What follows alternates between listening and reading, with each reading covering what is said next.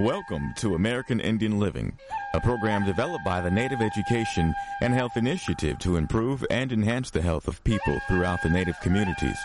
American Indian Living is hosted by Dr. David DeRose, a board certified specialist in both internal medicine and preventive medicine. Dr. DeRose has a wide range of experience with Native health issues, and he's ready today to help you learn more about your health. Here's Dr. DeRose. Welcome to American Indian Living. I'm Dr. David DeRose. We're here in Oklahoma City for another show that we're recording at the venue of the National Indian Health Board's meeting.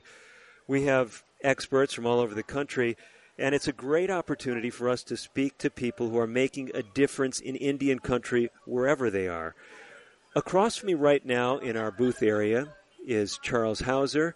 Dr. Hauser is with the company called OraSure Technologies. It's great to have you with us, Charles. Thank you. Now, OraSure is a household name, I'm sure, to many people, but I will be honest with you. Until I showed up here in Oklahoma City, I had not heard of you guys. So there might be a few other people out there tuning in who say, OraSure, is this a dental company? Tell us.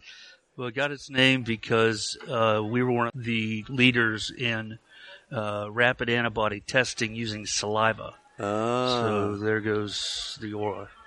Now, this is exciting because most people, when they think of doing testing, antibodies, we usually think of blood. Maybe you're checking for someone who'd been exposed to, to syphilis, or maybe they even you're checking for some kind of uh, disease that's making the rounds in the community. But normally, people are thinking they're going to get stuck, and sometimes that's a deterrent from being tested. Isn't that right? It can be and especially in some groups like folks who are in recovery you know maybe mm. they've had mm. trouble with needles in the past and they don't like uh, they don't like to be stuck again no i mean this is a great point so people that whether they've been in the intensive care unit a lot whether they've used their own veins with uh, various practices the veins can be in pretty bad shape and it can be hard to get blood can't it yes so you're saying that for the test that you do, you can get as accurate a reading from saliva as you could from blood? Correct. So what kind of tests would we be talking about? We were the first uh, rapid antibody test for uh, HIV. Uh, wow.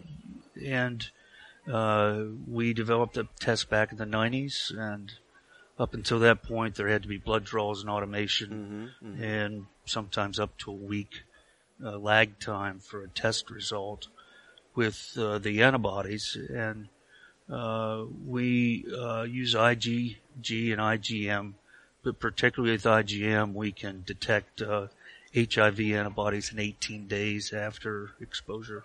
Wow! So, for those who don't know much about immunology, tell me if, if uh, my quick take on this is correct. So, when we're exposed to some kind of organism and the body is fighting it, it first makes an immunoglobulin, this protein, we call it IgM, right? Correct. And then later on, we tend to make IgG that gives more long term protection, right? Correct. So IgM would usually be the first thing that would rise. Correct. And you're saying in the old days, we used to say, hey, you know, three months maybe if you've been exposed to HIV, we're not, you know, we can't pick it up in that window. But you're saying in as little as 18 days now with this IgM technique without any blood, you can tell with a high degree of accuracy that someone is HIV Very positive or not? 99.5%. Really? Based on just a swab around the mouth, less than five seconds. Uh, very, very sensitive. So five seconds to get the swab. How long does it take to run the test? 20 minutes. 20 minutes. So you can do this right in a, a, tribal clinic. You can do it in a doctor's office. Is that right? Uh, absolutely. And one doesn't even have to be a medical technician to do the test. Mm. So we can certify uh, harm reduction workers mm-hmm. who maybe have a uh, naloxone, needle exchange, wound care, uh, mobile van that's taking uh, the services to people who need those services. Mm-hmm. They can do the testing right out of the back of the van. Wow. Uh, you can do it as a senior citizens uh, meeting place, and um, you don't have to be an MA or an LPN or an RN to run the test. Mm-hmm. Well, that's great. Now, a lot of people say, well, I mean, here's a guy talking about a, a testing service. I mean, he's probably a businessman and really doesn't know much about the science. It sounds like he's holding his own, but I introduced you as doctor, and there's a lot of doctors different kind of doctors, different kind of doctorates. Tell us a little bit about your background. Well, I went to the United States Naval Academy and the uh, military's medical school. Um, had a lot of public health and preventive medicine in those settings, but I chose to do preventive medicine as my residency, and I got a master's in public health at University of North Carolina Chapel Hill, and then finished my residency training at uh, Duke and the University of Pennsylvania in Philadelphia. Okay, so basically you have an MD, a medical doctor's degree, as well as an MPH, a master's in public health. Correct. So really, you come at this, I would say, from a pretty unique perspective, at least for many people that represent testing companies. I mean, they may have had a med tech background, they may, uh, but clinical background, I don't find a lot of folks like you in the field. Is that just my narrow exposure? Are there a lot of physicians No, running I- around doing what you're doing? I think more and more there's been a little bit of burnout. Okay, fair enough. fair And you have folks who maybe practice for 15 to 20 years and mm-hmm. then they want to do something else. fair enough. You know, in, in my background, I recently, I spent four years in Pennsylvania at the Department of Health as an epidemiologist Oh, okay. in the infectious disease epidemiology Uh-huh. branch. And uh, my focus was on uh, viral hepatitis. Wow.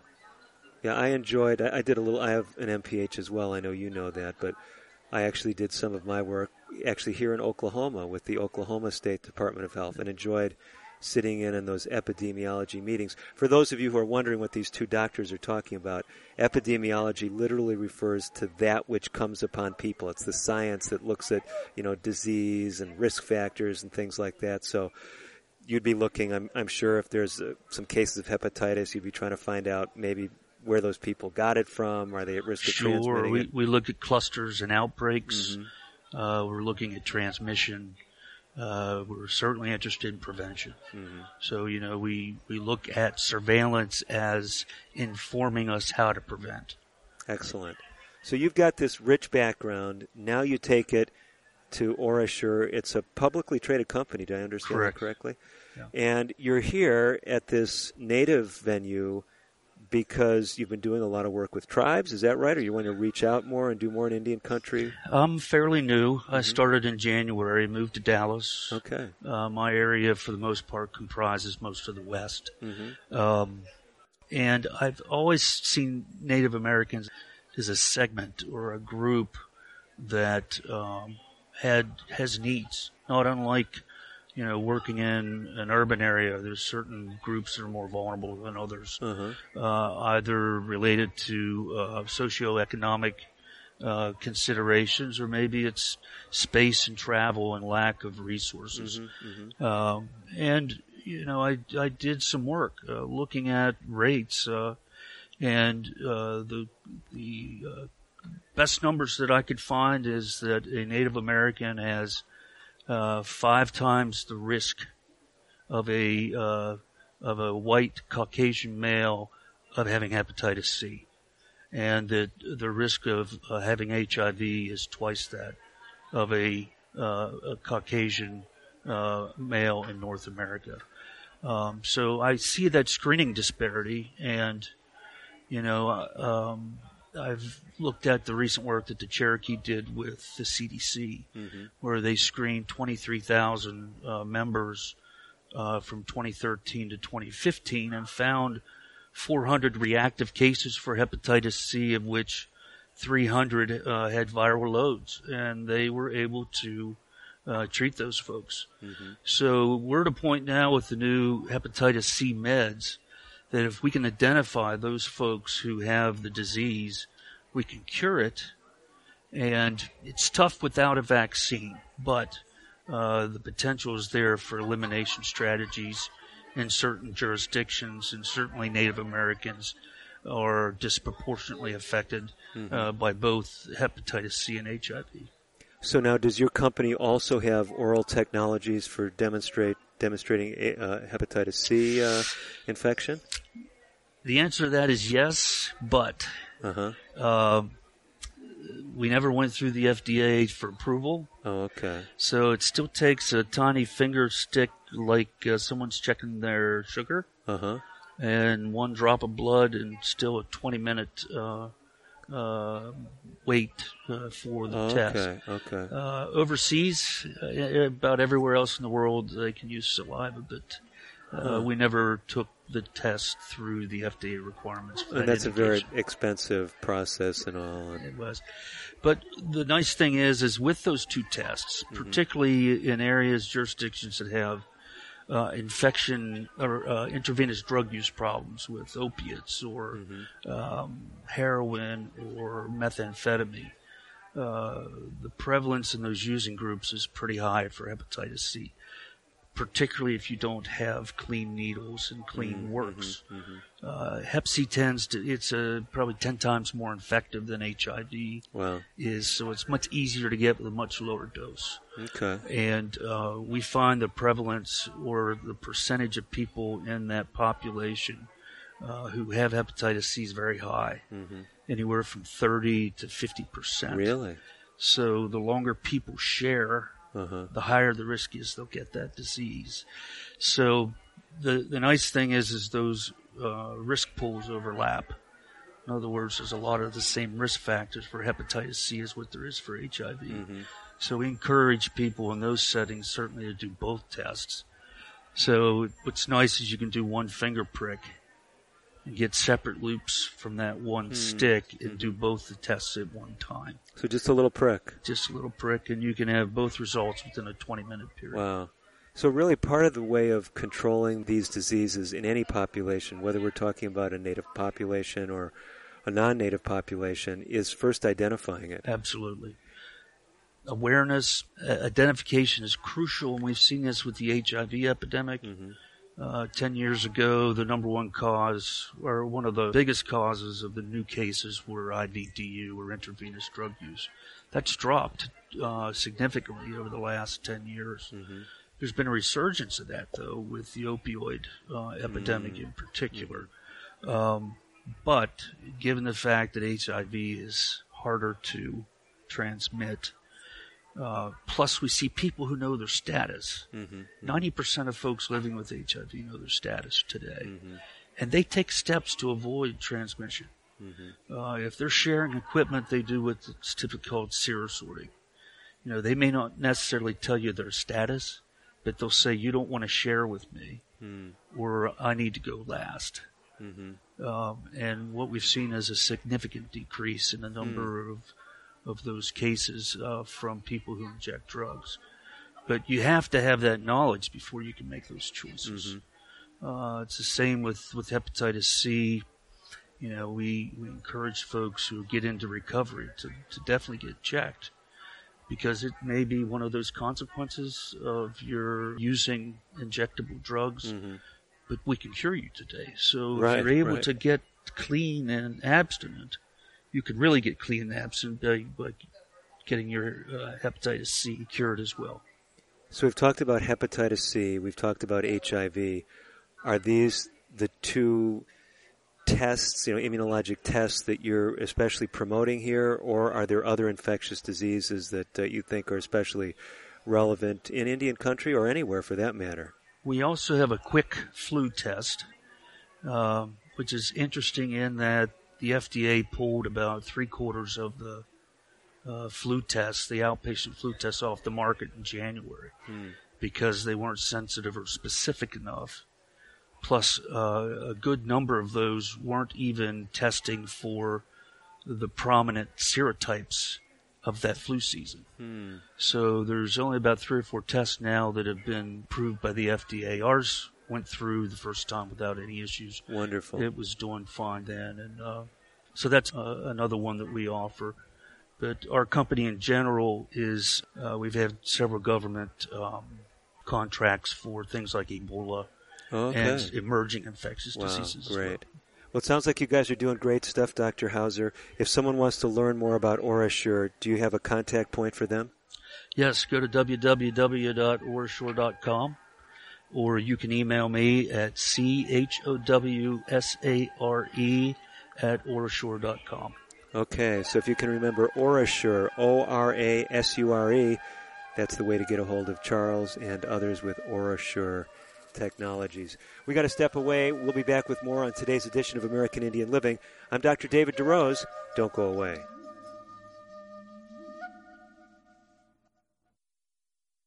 Today's broadcast has been pre recorded. However, if you have questions about today's show or would like further information, please call 1 800 775 HOPE.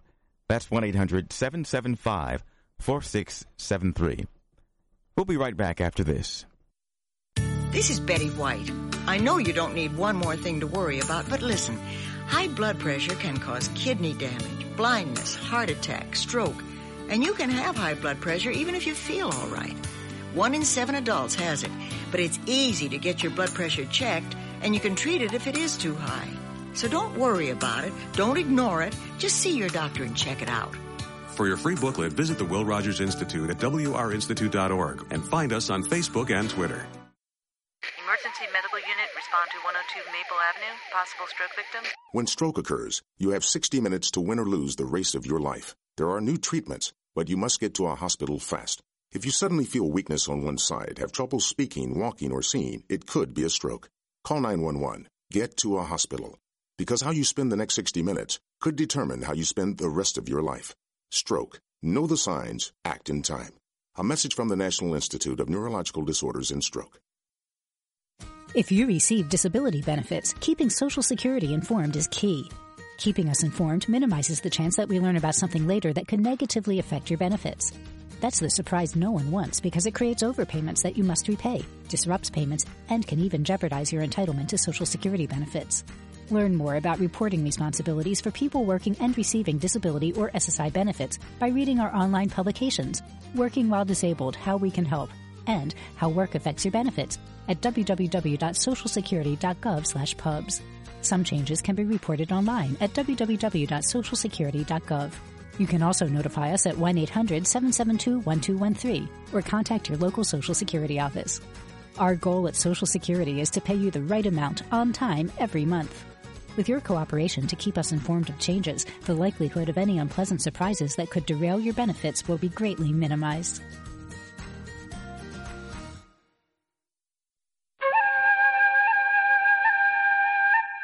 You're listening to Dr. David DeRose on American Indian Living. Your comments and questions are welcome. Call now at 1 800 775 HOPE. 1 800 775 4673. Here again is Dr. DeRose. Welcome back to American Indian Living. I'm Dr. David DeRose. We are continuing a series of shows here at the National Tribal Health Conference. It's a conference sponsored by the National Indian Health Board. We're here in Oklahoma City, Oklahoma. And across from me, my guest for this segment is Garrica Bateman. Garrica, it's great to have you with us. Nice to be here. Thank you. Garrica, I know you're doing some exciting stuff. And the reason I know that is because one of my colleagues working across the way at the health screening said, You've got to interview Garrica Bateman. And I said, Well, who is this? He told me she is the diabetes program manager for the Muscogee Creek Nation. Is that all true? That is true. So, what does that mean? What does that all involve?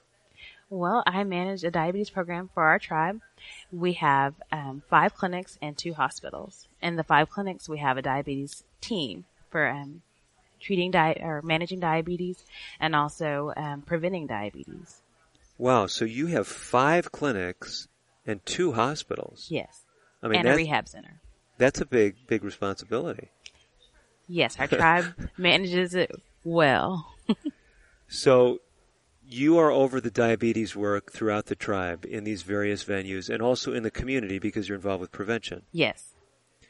So give us a picture for what happens at the clinic level. You have five different teams at every clinic or does one team travel? One team at each clinic. Yes, One so team five each- teams. So tell us what that looks like. What, what are they doing? What are they, they looking for? Sure.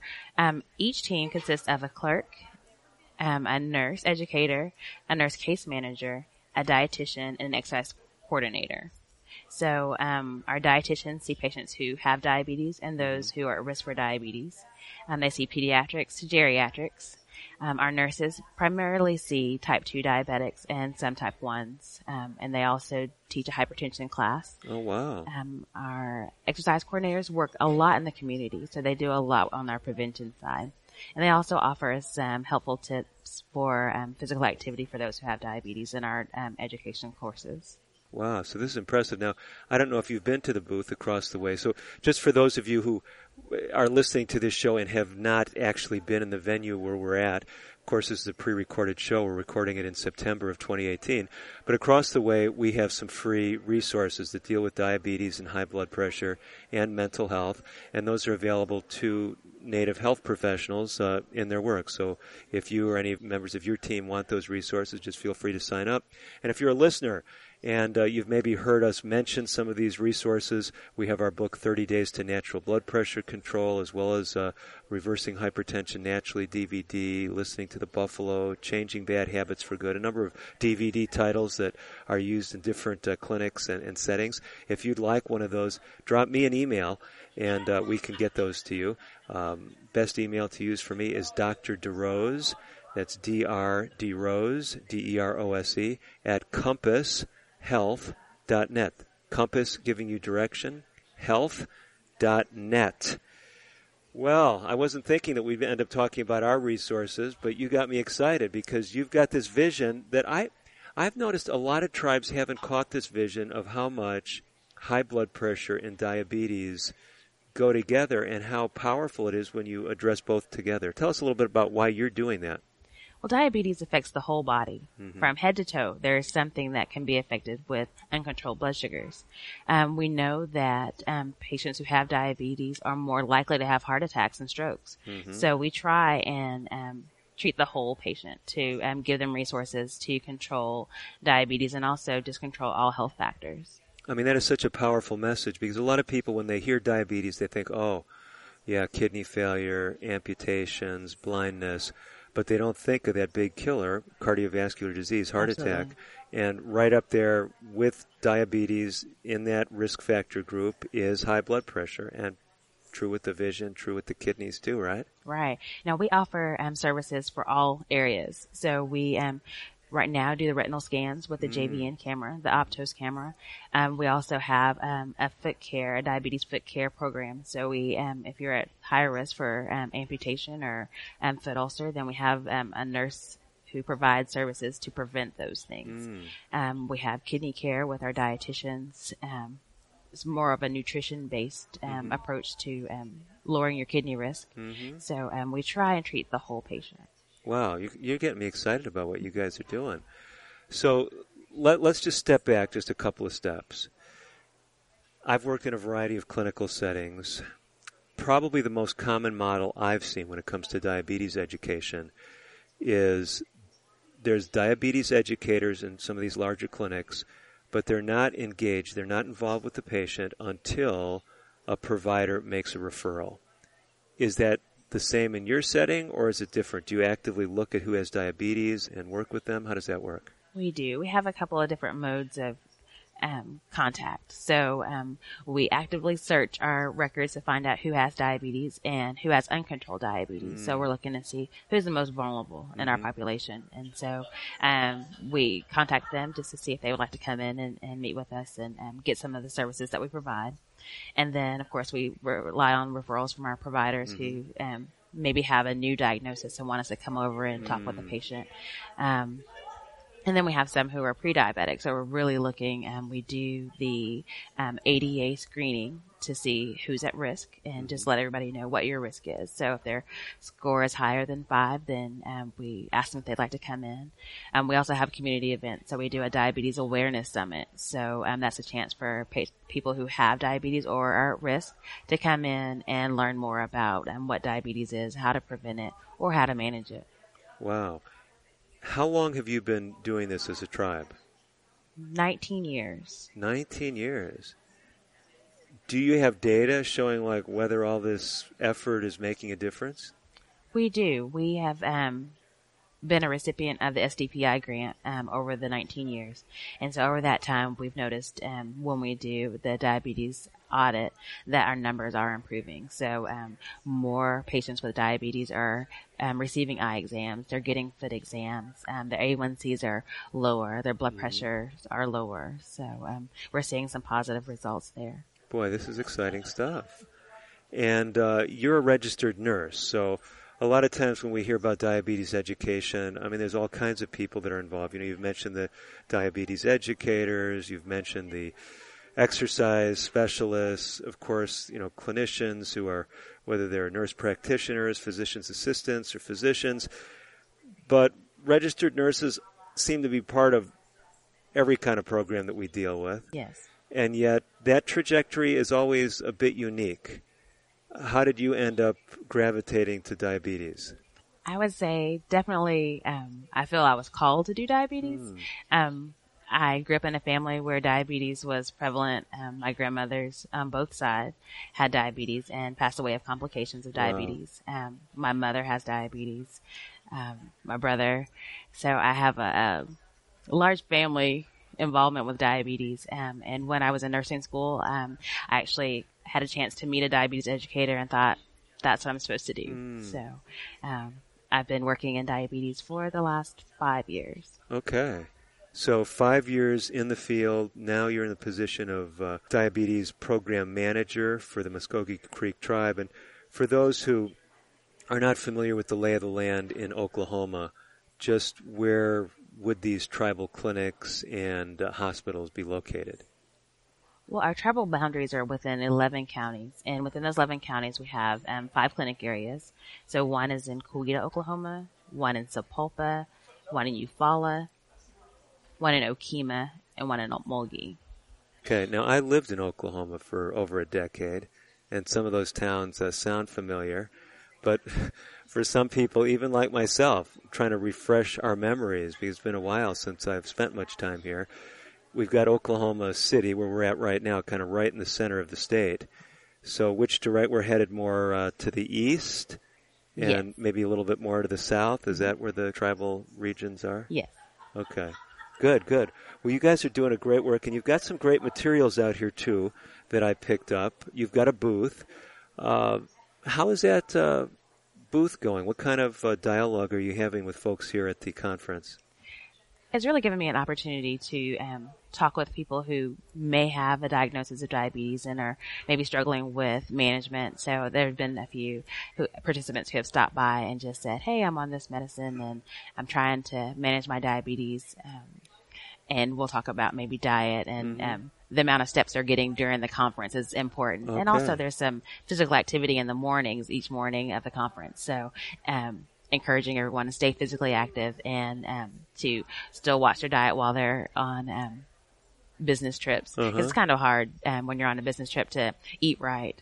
No, you're right. It's a challenge. I will confess to you. I don't know if it's a confession needed, but um, I slipped away from the downtown area. Someone graciously loaned me their car. I was thinking of just you know using Uber, and uh, went to a grocery store. So that's one of the the first stops I like to make when I get to a different venue, and uh, get some of that produce and other stuff that's uh, harder to come by in some of these downtown areas. So, yeah, yeah but definitely it's uh, it takes an effort sometimes to access better food sources and uh, you know not pay an arm and a leg at uh, some kind of expensive buffet to get all your meals, right? Absolutely. And that's one of the things that our dietitians really work hard to do is to show that it doesn't um, take a lot of money to eat healthy. Mm. Um, they currently are doing a partnership with our um, food distribution centers and um, they're doing food demos with the uh, food that they get at the commodity center. So. I know you've got a lot more to talk about. We've still got some time left in the show. Can we get you back for the next segment? Sure. Okay, we're going to step away just for a minute. I'm Dr. David DeRose. We're at the National Tribal Health Conference in Oklahoma City. We've got more to come. We've got Garrica Bateman staying by with some great diabetes insights. Don't go away. We'll be right back. American Indian Living will continue in a moment. If you have questions or comments about today's pre recorded broadcast, please call 1 800 775 HOPE. That's 1 800 775 4673. So, you want to be a hero. Here are some ways to get the job hunt down that killer shark, or run into a burning house to save a kitten. Luckily, there's an easier way to become a hero. Call 911 if you see someone experiencing the symptoms of stroke, sudden weakness on one side, or trouble speaking, walking, or seeing. Stroke. Know the signs. Act in time. you'll be a real hero. A message from the National Institute of Neurological Disorders and Stroke. Can you guess what's going on here? It's kids getting fit. Studies show that children and teens who get at least 60 minutes of physical activity a day reduce the risk of obesity, heart disease, anxiety, and increase their overall mood. So, whether it's around your neighborhood or at school, just get out and play. For your free booklet, visit wrinstitute.org or call toll free 877-957-7575 and find us on Facebook and Twitter. The Will Rogers Institute since 1936.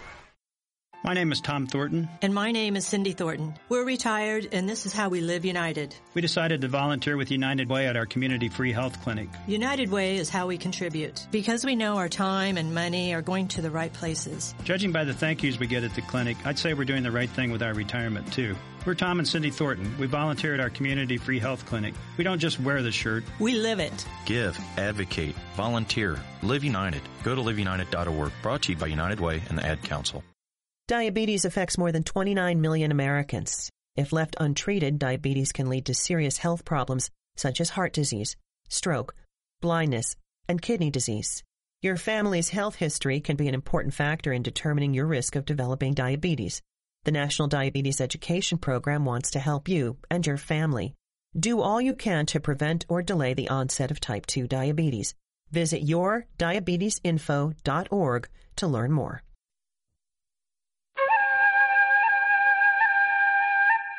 You're listening to Dr. David DeRose on American Indian Living.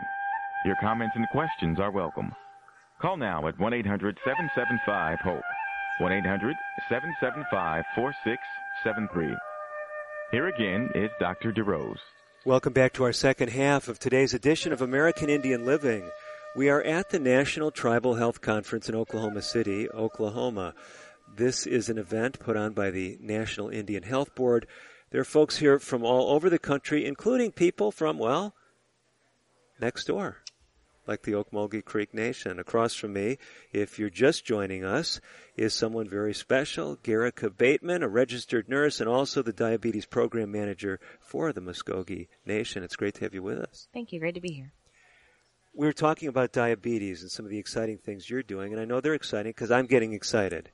Now, some of the folks tuning in, they say, well, this sounds a a lot like what we do at our tribal clinic. But you know, I've found that as I travel throughout Indian country and as I interview different guests, even if people are doing a lot of things that are similar, there's always something unique that's happening. And I love what you're doing, pulling all these different resources together under one umbrella. We talked about some of those things, and we were beginning to talk more about some as uh, we had to step away for the break. But before we do any of that, I know there's folks that are going to want more information even after this segment. How does someone learn about what's happening in the uh, Muscogee Creek Nation, especially on the diabetes front? Well, they can go online and visit um, creekhealth.org and um, find out about all of our programs from diabetes to behavioral health to um, anything health related. Oh, okay. Mm-hmm. So creekhealth.org. Yes. Okay, I got it. creekhealth.org. Let's talk a little bit about an area that we mentioned but didn't really talk much about, and that has to do with the retinal screening. I think a lot of people today in Indian country and everywhere realize that diabetes is the leading cause of blindness in adults. So that message is out there. But I still find that many people with diabetes are not getting those eye screenings you've been very proactive as a tribe with trying to help that happen. Tell us what's so, I don't want to say unique, but if we compare it with where we were, I remember even many clinics today, doctor like myself pulls out the ophthalmoscope, you know, the little handheld device and looks in your eyes. I mean, I can get an idea of what's going on, but you're doing something that's a quantum leap beyond that. Tell us a little bit more about it. We were fortunate to partner with IHS and receive a deployment of the Optos camera. So with that camera, we can have a 15 minute visit with someone, um, do a retinal imaging, send it to Phoenix and let it be read um, by professionals, and then we get a report back letting us know, hey, this patient needs to go see the optometrist or the ophthalmologist right away. So um, there's no dilation needed, and so that mm. makes it a little bit more comfortable for patients to come on in and have that done. Now, it doesn't take the place of a regular eye exam. So, um, if they're needing glasses or um, follow up, then that's something that still needs to be done. But this is um, a great tool to use to get people in and get that first image done to check for retinal damage. Yeah, I mean, a lot of people have bad memories of the, you know, eye drop scenario, walking out into the bright sunlight and being blinded Yes. or having difficulty driving. In fact, you know, generally they're, they're told, you know, don't drive after putting those drops in. So you avoid all that. And I mean, I've seen the pictures that these can, I mean, they're amazing. I mean, you can see the entire retina, the entire back of the eye, can't you? Yes, it's a, a very clear picture of, um, you know, can see small changes. If we're doing it every year or every six months, then we can see gradual changes and be able to catch those early enough to where there's not permanent damage done. One of the exciting things I've seen when people are being followed for their eye health is that we can actually see a reversal or an improvement in those eye problems. Is that something that you have commonly seen with all that you're doing on the diabetes front? We are early in the process. We um, have had our cameras for a year, Oh, okay. and so we haven't followed anyone longer Fair than enough. a year. Okay. so- Okay. Well, it'll be interesting to, to see what you learn from that process. Yes. You told me something during the break that I found very interesting. We were speaking about how you have this comprehensive approach to, we would say, cardiovascular risk. So you're not just focused on the diabetes. You mentioned the earlier segment. You're also looking at high blood pressure. But I learned that not only are you doing diabetes and high blood pressure, you're also focused on cholesterol and triglycerides. Tell us a little bit about some of the special things you do under that umbrella. Well, our dietitians and our nurses have a um, a pretty big job. Um, what they do as far as um, cholesterol and um, high blood pressure, kidney, they look at um, the diet first and foremost. Um, they want to make sure that um, what we're eating is not making things worse. They Mhm. want to just get an idea of what patients eat on a daily basis and then um, focus on portion sizes. Mhm. Also, just educating on the effects of food, how our body metabolizes those things, and um, how it can have an adverse effect on our health. You know, it's interesting to me that many times as I attend public health meetings, we historically have talked a lot about educating people, and we're coming more and more to realize that sometimes no matter how much we educate people, they can't make those changes because of certain environmental factors, whether it's lack of access to services, whether it's uh, financial challenges. You're doing some interesting things with addressing that part of the equation too when it comes to diet, right? Yes, yes. Um, we do community events where we do um, food demos. So it's taking um, what foods are readily available in the area and um, showing how to prepare those in a healthy way and a tasty way. Mhm. So um, I think that's probably one of our most attended events uh, because people want to really um, eat well and be able to prepare those things at home, but maybe just don't have the skill set or just um, the recipes to do it. So we try to offer that um, a couple of times um, a quarter. What I love about that message is a lot of people say, well, I can't make a difference as far as these big diseases that are affecting my tribe or my community or my family. And I found just what, what you found, Garrica, and that is one of the most powerful things that people can do are simple cooking classes, just teaching people how to eat more of the foods that are depicted in your brochure. Now, I'd love to have a camera and show this to all of you listening on the radio, but you know that doesn't work. But I'm looking here and you've got a picture and it includes everything from carrots to tomatoes to corn to squash to peppers, uh, basically all these plant foods. And I notice in the description, it doesn't say here, we're going to tell you how to take your Lipitor better or um, new medications that you can take. Your focus is on lifestyle change, isn't it? Yes, it is. And we try and start early. We start with our youth. We have a um, diabetes prevention camp where we have children ages 10 to 15 come in and learn about how to start eating healthy, how to make better choices. And then um, we've noticed that they've shared that with their, their family. So when we have um, the parent meeting, then um, they come back and say, well, our child told us we can't eat that for dinner because they learned in class that that's um, probably not the best choice. So um, we try um, prevention first, and then you know if you already have the disease, how can we manage it better? I mean, this is such a great way to reach the whole families by working with the kids. Uh, that's exciting business. Yeah, I want to talk with you about something else that we've kind of touched on indirectly because you mentioned this whole person approach. So we've talked a lot about diet, we've talked about the various screenings, we've talked about the multidisciplinary team, but we only touched on this aspect of exercise just how important is exercise when we're talking about diabetes or pre-diabetes? It's probably one of the pillars of health. Being more physically active is very important. Um, whether you have diabetes or not, moving more is is important. So not only do we focus on um, exercise. We try and define it as moving more. Mm. So it doesn't mm. have to be going to the gym or mm-hmm. running marathons, mm-hmm. although we do sponsor some 5Ks. Okay. Um, we have a walking program. So it's basically doing what you can do to move more. So we have um, chair exercise, Tai Chi mm. for better balance. Um, we offer um, mindful eating um, exercises. So um, there are a lot of things that we can do that a lot of people wouldn't necessarily consider exercise, but it's moving more. You know, I love this picture, and, and one of the things that I'll just be honest with you, Gerica, that really shocked me when we were doing the research for our book 30 Days to Natural Blood Pressure Control, looking at the exercise research on blood pressure, because you know, we've heard that argument that you've heard as an educator. You know, I can't do this. I don't have access to stuff.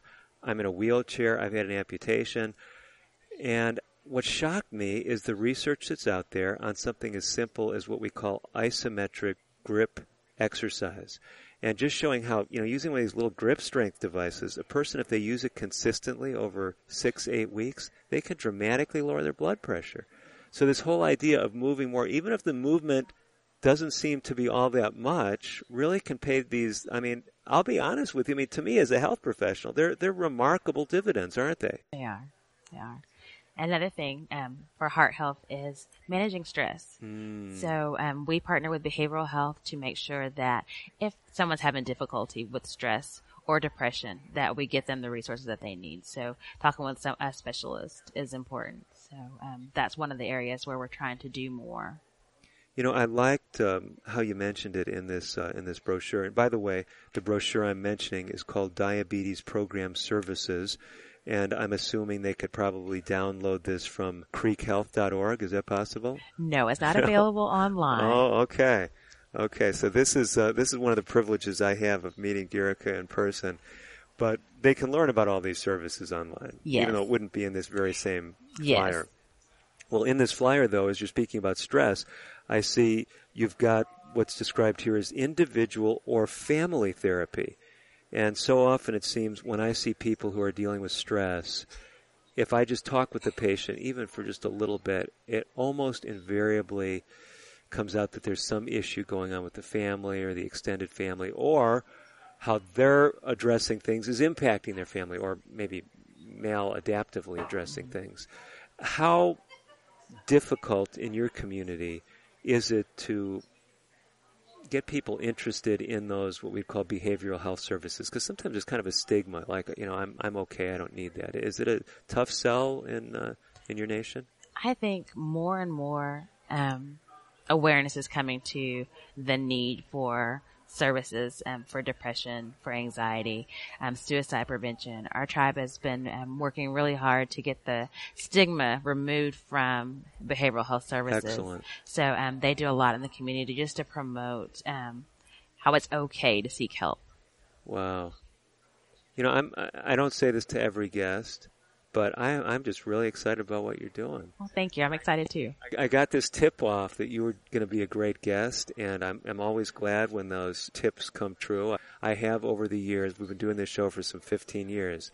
Sometimes we'll get someone who we think is just going to have a great message for Indian country, and I'm sitting there listening, and I'm trying to say, well, how can we bring this to practical point? I mean, something that people will resonate with, and and I think you really spoke to us because this idea of not just looking at diabetes in isolation, even though you've got a dedicated team to do it, you're saying we've got to look at it within the context of you know that native value of looking at the whole community, the whole person, the whole environment. So it's really exciting. So one more time, Garika, if someone wants to get more information about what you're doing and others there with the uh, Muscogee Creek Nation, how do they do it? Well, they can visit um, our website at creekhealth.org. Okay. Creekhealth.org. Yes. Thanks so much. We've got to step away. We'll be back with one more exciting guest before we close out the show. You don't want to miss it. We'll be back right after this.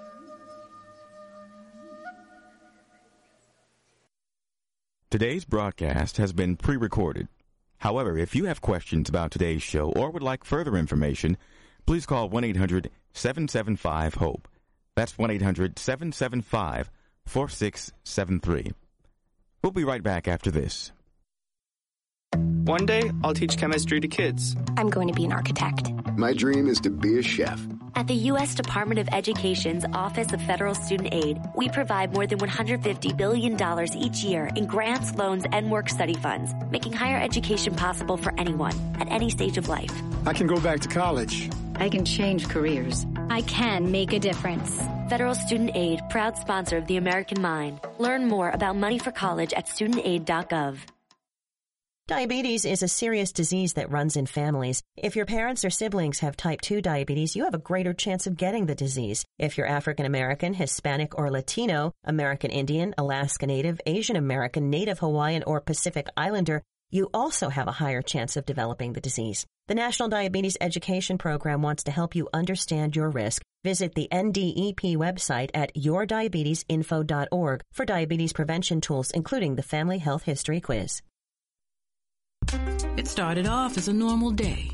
I felt fine when I arrived at the plant. Ruth Junius's life was about to change. Then I dropped my keys. They kept slipping out of my hand. My arm felt numb. A coworker asked me if I was okay, and I couldn't speak. I started to get scared. Ruth was having a stroke. People around her weren't sure what to do. They thought I should go home or lie down, but I knew something was very wrong. I wrote 911 on a piece of paper with my other hand, and someone called for me. Because everyone acted quickly, doctors at the hospital were able to give Ruth treatment that started to reverse the symptoms. Within a few minutes, I was talking again. I didn't know a thing about stroke before I had one. Now I make sure that my friends and family know all the signs of stroke so they'll get help fast if they need it. Know stroke. Know the signs. Act in time. Call 1 800 352 9424 for more information. Brought to you by the U.S. Department of Health and Human Services, National Institutes of Health.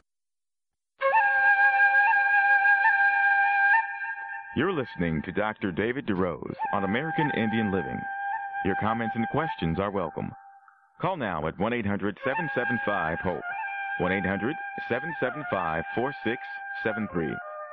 Here again is Dr. DeRose. Welcome back to American Indian Living. I'm Dr. David DeRose. We're in our final segment of today's show that we're recording from this exciting venue in Oklahoma City, Oklahoma. And across from me is another guest who's making a difference in Indian country. It's Esther Farley, another registered nurse. Esther, great to have you with us. Thank you. We just had a registered nurse speaking about diabetes and her work with the Muscogee Creek Nation. And uh, we heard some exciting things about that. You, I know, are working right now kind of on the other end of the spectrum because you're an oncology certified nurse. That means you work in the realm of cancer, right? Right. But the reason I have you on the show is because I've had a little opportunity to get acquainted with you. You're sitting right across from us, offering health screenings to the attendees here. And uh, I learned about an interesting, well, an interesting thing we have in common. Many years ago, I became acquainted with a little book called The Ministry of Healing, written back in 1905. And that book gave me a picture of health that really, I would say, was one of the things that ultimately inspired me to go into medicine. Now, I learned from you that you too read that book. and it impacted Yep. you. To tell me a little bit about what decisions you made based on reading that. Well, um, I was in high school and I had a job working as a nurse's aide. Of course, nowadays kids can't do that as much. Um, and I said, I will never be a nurse. But at the same time, for whatever reason, I chose to read the Minister of Healing in my personal time. It was actually as partially as a devotional, and um, I read through the book gradually, just a few pages every day, and um, it has so much help for daily living Mhm, um, and spiritual encouragement, but it also talks very clearly about um, how to minister to others in the area of health. And by the time I'd read that and I was becoming a senior, I just felt that what I should do in college was do something with health. I didn't, people told me I ought to be a doctor, but I said, no, I don't want to do that. So I decided to go into more of a health and wellness area. Very good. I mean, this is an exciting story. And, you know, for those of you who've never heard of the book, The Ministry of Healing, it's an amazing book. Like I said, it was written well over a 100 years ago and still in print. Yes. They're still selling thousands of books. And you might find this interesting, Esther, but when I was teaching in the community college system in Maine, I was teaching pre health professional students. And I would typically offer them that book as a gift Mhm. at the end of the uh, school year, at the end of the semester because uh, I mean, for example, I mean, who would have thought that there were people writing against the harms of addictive commercial tobacco in 1905? But it's in that book. Yep. The benefits of a plant-based diet. We just had uh, Garrica uh, Bateman, uh, who I alluded to earlier. She was speaking about how they're using more plant-based choices in the Muscogee Creek Nation to help turn back the clock on diabetes. Well, that's in that book. Yes. Okay. I mean, it's just amazing. and how to help people in a what most people would think a psychological spiritual realm also very much is clearly in that book too and how to relate to people i think that that is very nicely put there No, it is so huge. In fact, to this day, in my clinical practice, I keep copies of the Ministry of Healing in my office. And often when people are dealing with special areas of stress, there's a couple of chapters toward the end of the book. Uh, one of them is called Help in Daily Living, another in Contact with Others.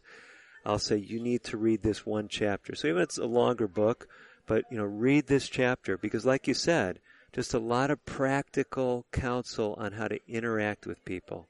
yeah definitely So I read that book. It inspired me as far as the opportunities of medical service. It inspired you. I end up a physician. You end up a registered nurse. Now we're here in Oklahoma City at this uh, National Indian Health Board sponsored conference, and we're doing things to give back. You're screening.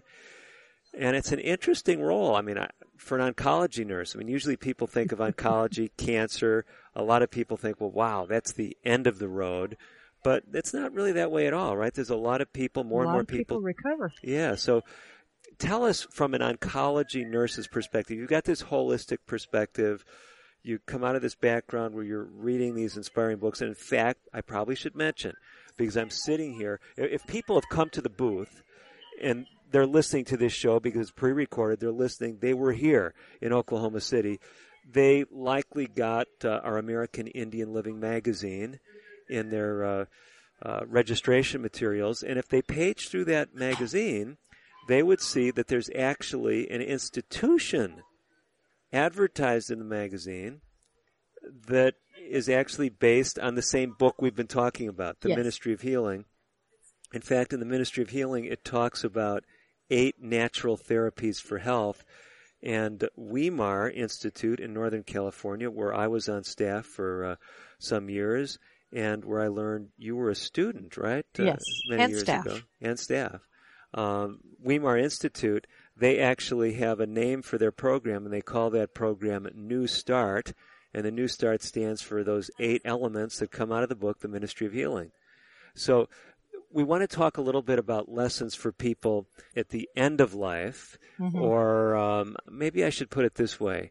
As we've said, cancer is not the end of life for many people, but when people have the diagnosis of cancer, their thoughts often go to end of life issues. In fact, you may have had this um, same experience that I've had over the years where you hear from people that survived cancer and they say, well, that was one of the best things that happened to me. It helped me to appreciate my life and we know what's really important, things like that. But before we go there, just a few insights uh, from an oncology nurse. I want you to tell me a little bit about Weimar and the New Start program when you were there.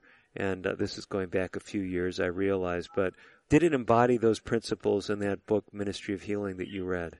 Definitely, definitely. Um, those eight natural remedies are things that I made part of my practice in life. I already had followed a lot of that. Good nutrition, exercise, water, sunshine, temperance, air, rest, and trust. And find that when those are in balance, we're in much better health. And when I have opportunity to share that with others, I think that even cancer and other things can come in when we are not in balance mm. in those areas. Mm-hmm. Sure, there's genetics and environmental factors that play, but keeping those things in balance can help our lives be in better health. I've observed those who make these principles a part of their daily life live healthier and happier just overall so much happier, just healthier, where you feel like you like life so much longer in life. Mm-hmm. I've observed. Well, I didn't come to this conference planning to do a show talking about the Ministry of Healing, the book, but uh, our dialogue just led to that. and if you are listening today and you've never heard of the Ministry of Healing, look it up. You can get it inexpensively online. If you're in financial duress, we'll track one of us down, track me down at uh, Dr. DeRose at compasshealth.net, and I'm sure we could get you a copy of the book Ministry of Healing. But before we step away, we did want a few insights from you, a few words of encouragement, uh, Esther, for those who may be dealing with that diagnosis of cancer. Can you share some, some positive notes? Well, you want to have a good doctor team to work mm. with, but also having your can I say, having your affairs in order, mm. you can rest and be at peace and live much longer. Wow, isn't that interesting? you know, when when you accept what's happening, I think I think denial makes things more difficult. Um, and and recognizing it's it's tough, and not being afraid to go through those stages of grief of the of hey accepting what's going on in life, and then being free to accept maybe a different outlook or out, outcome in life than you expected. And it may be something quite different than, than what you think hmm. might happen. I love your point because I was reading some years ago a researcher who was looking at prayer in the context of cancer. And a lot of people say, oh, you need to pray that your white blood cells will kill the cancer and all. When they, when they actually looked at, you know, what kind of prayers to a creator are the most powerful in the context of cancer, hmm. they found that it was prayers of acceptance. You know, of someone being, you know, uh, letting the creator, you know, have his will in their life. So this very idea that you're sharing with us, that they could, could rest in in something beyond themselves. And that had the best correlation with healing rather than, you know, we're going to beat this and I'm going to pray for strength and, and all this. A very, very interesting observation. Surrender is a very interesting thing to study. It really is. Boy, I wish I had got you on at the beginning of the show because we could have done a whole show together. But we'll see what happens. Maybe we'll get another chance to talk. But for now, our time has slipped away from us, Esther. Thank you for allowing me to pull you away from the health screening booth and joining me here on American Indian Living. It's my pleasure. And thank you to all of you who've tuned in today. We do have to go, but from the National Indian Health Board and their conference in Oklahoma City, I'm Dr. David DeRose. For all of us, wishing you the very best of health.